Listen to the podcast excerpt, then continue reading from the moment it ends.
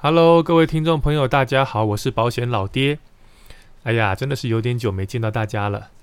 这一次应该是录节目以来就是间隔最久的一次哦。希望这个记录不要再被打破了哦。那为什么老爹的节目从三月二十八号以后就没有再更新了呢？其实主要有两个原因哈。第一个是本来老爹今年还打算把剩下的两张国考证照给考起来，哦，那就是。呃，人身保险代理人以及财产保险代理人这两张，那当然很一直很挣扎，就是因为其实我知道这两张我绝对用不到，好，因为代理人是去银行的保代嘛，那我更我不可能去银行工作，所以这这张这两张证照对我来说是没有用的。那为什么我要去考呢？因为我去年准备经纪人考试的时候，我的目标设定一直是想要考榜首，那我就差一点点就考到榜首了。哦所以原本想说，那代理人就再拼一次看看，看有没有机会拼个榜首哦，留个记录。哦，所以后来都有在重心放在准备考试哦。那没想到后来就是又因为疫情的升级嘛，那小孩就是陆续有有有被停课，还有远距教学，又搞掉了我两三个礼拜。哦，那所以今天就是这里这礼拜他们才才回学校嘛。那我评估了一下今年的状况。要考上其实是有机会哦，可是要拼榜首，我知道大概是没希望了哦，所以我决定就把时间留给更重要的事情哦，就就不考今年了哦。那把时间留给照顾小孩，还有就是自己之后工作的一些规划这样子。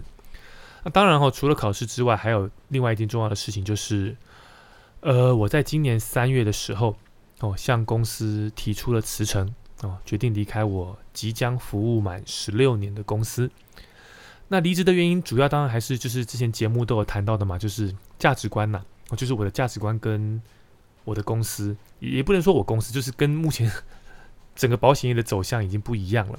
那我觉得再这样拖下去，其实对彼此都是消耗跟伤害哦。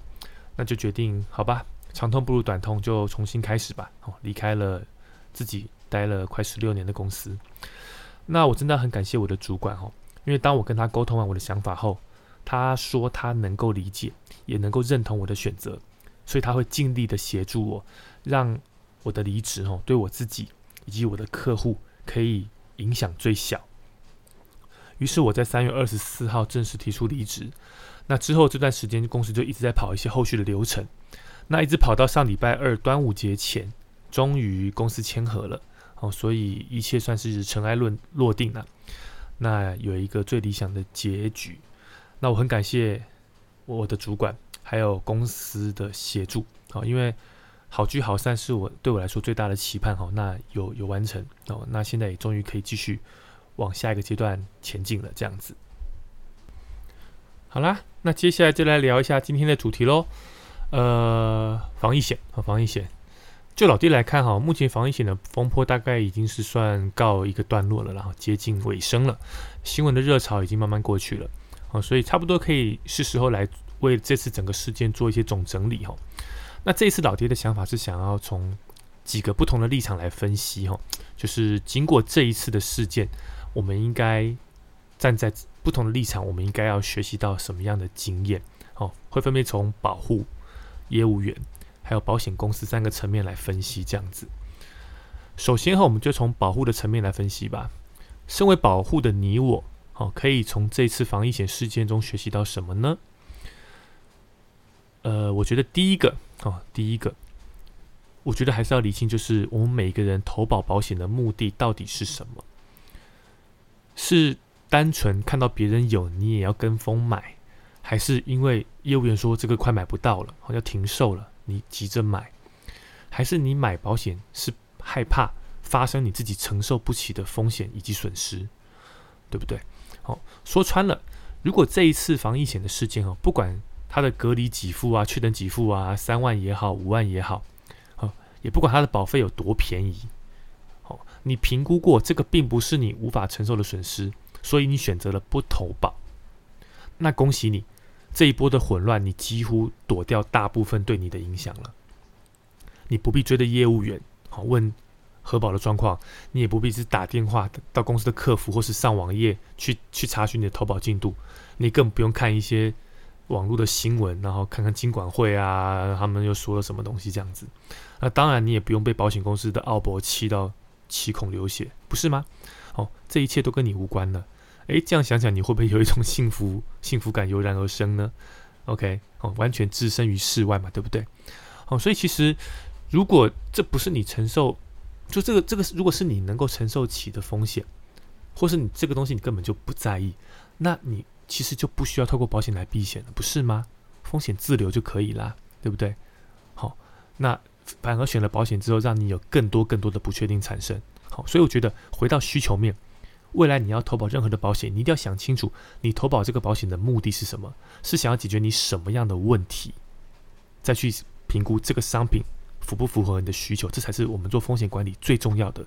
好，最重要的。再来哈，第二个事情就是，原来亲签这么重要。OK，其实关于亲签这件事情哈，保险法老弟好像以前有讲过嘛，保险法唯一有规范的是在保险法第一百零五条第一项嘛。由第三人订立的死亡保险契约，未经被保险人书面同意并约定保险金额，其契约无效。那这一条立法目的其实很简单嘛，就是要保障被保险人的生命安全以及人格权嘛。因为身故保险金它是不是给被保险人知道，它是指定给受益人，由腰保人指定给受益人。所以今天如果我是 A，哦，一个莫名其妙的人拿我当被保险人。用我的生命身体买一张保单，然后受益人指定给一个奇怪的人，那对我来说是不是很危险？OK，所以才有是这会这条法律的产生嘛？就是如果今天呃被当成有死亡给付为要件的被保险人，好，那这张契约你必须得到他本人的书面同意。好，换句话说，如果这张保单没有死亡给付，那通常没有死亡给付的保单受益人就是被保险人本人嘛？所以，是否亲签并不影响保单的效力。哦，亲签与否并不会影响保单的效力。But，哦，当今天保险公司想要不认账跟你打烂账的时候，那情况就会变得很麻烦了。就是我们现在看到的状况嘛，要你去补签名嘛，要你去写切结书嘛，对不对？那更尴尬的是，如果这个签名是业务员代签的，哇靠，那就更麻烦了，不是吗？哦，说到这个，我就必须想要提到我一个客户哦。老实讲了，我防疫险保单我卖的非常少，哦，就是去年年初台产那一波把我吓到了。那如果看我那时候的脸书，我不是抄到三更半夜没有睡，在那边写要保书，还吐了好几次吗？办公室都是人嘛，哦，那次真的超可怕的。那次之后我我吓到了，好，所以我之后都不接了。那那大少部分的就是就是特别他们可以自己做或是干嘛的，我才接，就是帮他们送件，原则上就是这样子。那基本上我能挡就挡了。那这个客户他是做法务相关的公务员，所以他个性很谨慎。他连那次台产也是哦，包含他后来的投保跟续保，好，不管新建或续保，他都是直接把所有的腰保文件全部都填好，家人每个都签好名之后送来办公室给我，我帮他送件。OK，他今年要续保的时候，还差点因为快到期来不及完成，那时候很赶哦，他是当天前一天到期前一天。然后把资料送来给我的。那那天其实我本来也有事啊，我还请同事帮我收件这样子。那我心里 OS，我也其实觉得客户很啰嗦，你知道吗？那这何必嘞？何苦嘞？结果没想到现在回头来看，靠他那是神操作，因为他当时如果不是自己签的话，那问题就会很多了。所以，所以我 我我就是传讯息跟他讲，我说，哎，其实我蛮佩服你的，就是你真的是神操作，就是，所以他也跟我讲说，他就是怕保险公司不认账。他本来就是会怀疑保险公司的，并不是这一次的事件才开始。他个性就是很谨慎，所以他就跟我讲说：“那如果保险公司不认账怎么办？”哎，结果还真的被他猜中了。OK，所以老迪还是提醒啊，身为保护的你我，保单还是要勤签。虽然不会影响它的效力，可是后面会很麻烦，很麻烦这样子。OK，那这是保护的层面。那再来，我们谈谈业务员的层面。就是身为业务员的你我，透过这次的事件，我们要学到什么呢？第一个，我想谈的就是我们要了解，就是我们身为一个业务员，我们存在的价值到底是什么？换句话说，就是你想要成为什么样的业务员？你说老丁，你怎么挡掉所有客户要求的投保呢？我就老实告诉他们呐，台产那次我怕到了。吼我做了十五年的保险，第一次看到有一张保单可以把业务员、把通路、把公司搞到全面瘫痪，这太可怕了。所以我帮过一次，我不会再做第二次了。如果你有需要，OK，我可以帮你比较商品，然后自己上网买，或者是联络客服投保。坦白说了，这种不买或是买错不会出事的保险，你不需要找我啊，你去找有愿意意愿做的人去做吧。我相信这样的人很多。不过下次如果有这种买错或是不买会出事的保险，拜托你一定要来找我。OK，这就是我告诉客户的。所以我觉得不要不敢去拒绝你的客户啊。重点是你自己的定位要够明确，你的定位够明确，客户就会尊重你。这是我个人的想法。再来哈，第二个就是说哈，当今天公司做出你不认同的事情的时候，身为这家公司业务员的我该怎么办？以这次事件来说啊，有公司要求业务员以及通路要签切结书，好，或是你送理赔的时候，理赔文件要附一张九宫格问卷，还要议调，你知道吗？保险公司要议调，调查你是跟谁接触，怎怎么样之类的，这合理吗？这当然不合理呀。可如果你觉得不合理，你要怎么处理？甚至更严重的，当今天公司用不合理的方法对待保护的时候，你又要站在哪一边呢？我觉得这个问题，哦，在过去，单一保险公司的业务员多半没有认真思考过，因为我们都是相信了这家公司，才会推荐客户买这家公司的保险，也更会、更会、更才会选择在这家公司当做自己安身立命、打拼事业的原地。以前老爹也是单一保险公司出身的，我看到网络有人批评自己的公司，或者听到客户抱怨自己的公司，我我们那个、那个、那个认真魂就上来，你知道吗？我就是要。很善尽职责的，有没有据理力争，帮公司讲一些好话？因为我觉得这家公司很棒啊。但是这是防疫前防疫事前的事件，让大家发现到说：哎呦，原来当保险公司面对超过自己愿意承受的损失的时候，大家赖皮的模样都差不多。哎，就像小朋友要不到玩具，然后在地上打滚哭闹，长得都差不多啦。所以很多人过去没有思考这个问题，现在值得每一位业务员好好思考。这样的情形发生的时候，我该怎么办？这个问题很重要。OK，第三，第三就是不要代签，不要代签，不要代签。不管是什么险种、什么文件，真的不要便宜行事。其实老实讲啊，台产的防疫保单大家就搞过一次啦，短短七天可以卖出四百零三三万张保单。你告诉我这些保单都是保护亲签的，打死我我都不信。我个人认为一成都不到啊，客户亲签的保单一成都不到啊。但这也是我佩服台产的地方，就认赌服输，不啰嗦，全吞。哦，最后看到数据，好像亏八亿吧，亏八亿，他赢得了商誉，更重要的，他赢得了宝贵的经验。这就是台产总经理在访问当中讲到的。他说：“前方有一滩水在冒烟呐，他觉得是滚水啊，其他人觉得是温泉。那为什么他会觉得是滚水呢？因为我被烫过啊，你知道吗？因为台产被烫过，所以这一波他全身而退啊，就是上一波亏八亿，这一波都没亏啊。对啊，那结果其他公司呢？这次被烫到了吧？亏的不会只有八亿哦。OK。”那业务员上次代签没问题啊，因为台产全吞了嘛，所以我跟你讲，很多人后来的投保续保也都是代签的。哎，结果没想到现在保险公司不想认账，要来查签名了，哇啊，这次被烫到了吧，对不对？那如果有不理性的客户要把这个投保的失败的责任赖给业务员，你要怎么收拾啊？就算客户有授权呐，那业务员其实都还是违反了业务员管理规则第十五条第四项。业务员从事前项所称保险招揽之行为，应取得腰保人及被保险人亲签之投保相关文件。法则呢？法则写在第十九条第一项第十六款。好，三个月以上一年以下停止招揽，这是何苦呢？不是吗？最后，哦，最后，老爹想谈的就是专业很重要。真没想到这一次防疫保单哦。把上课学的保险法及保险学这些理论基础啊、实务啊，全部都搬上了台面了。什么附保险啦、损害保险、定额保险啦、损害补偿原则、风险未纳量、自动续保、保证续保，通通都出来了啦。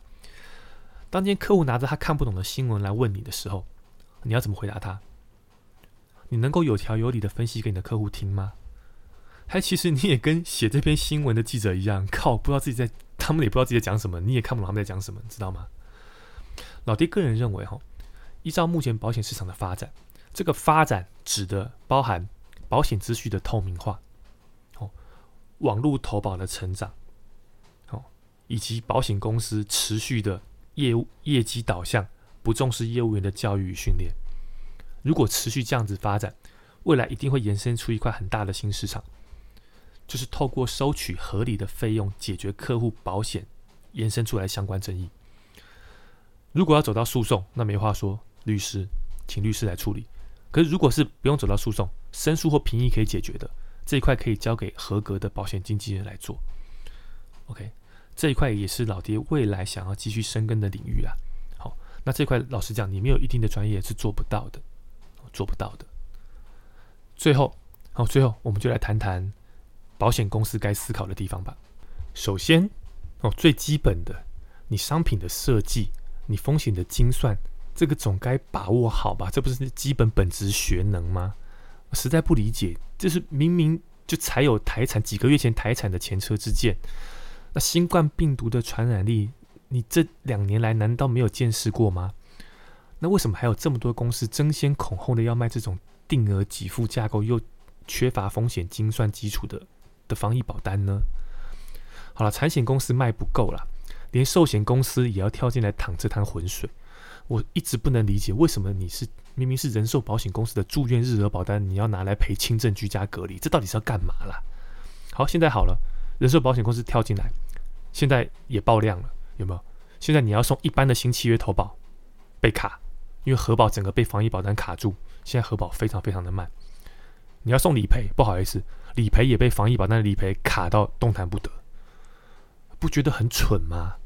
就就何处惹尘埃呢？对不对？哦，那那可是你也可以看到，这这就是保险，这是台湾保险市场的悲哀啦。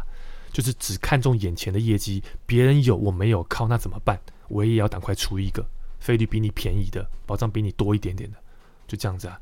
大家大家就争先恐后的吃这种这种包着糖衣的毒药，吃下去中毒之后。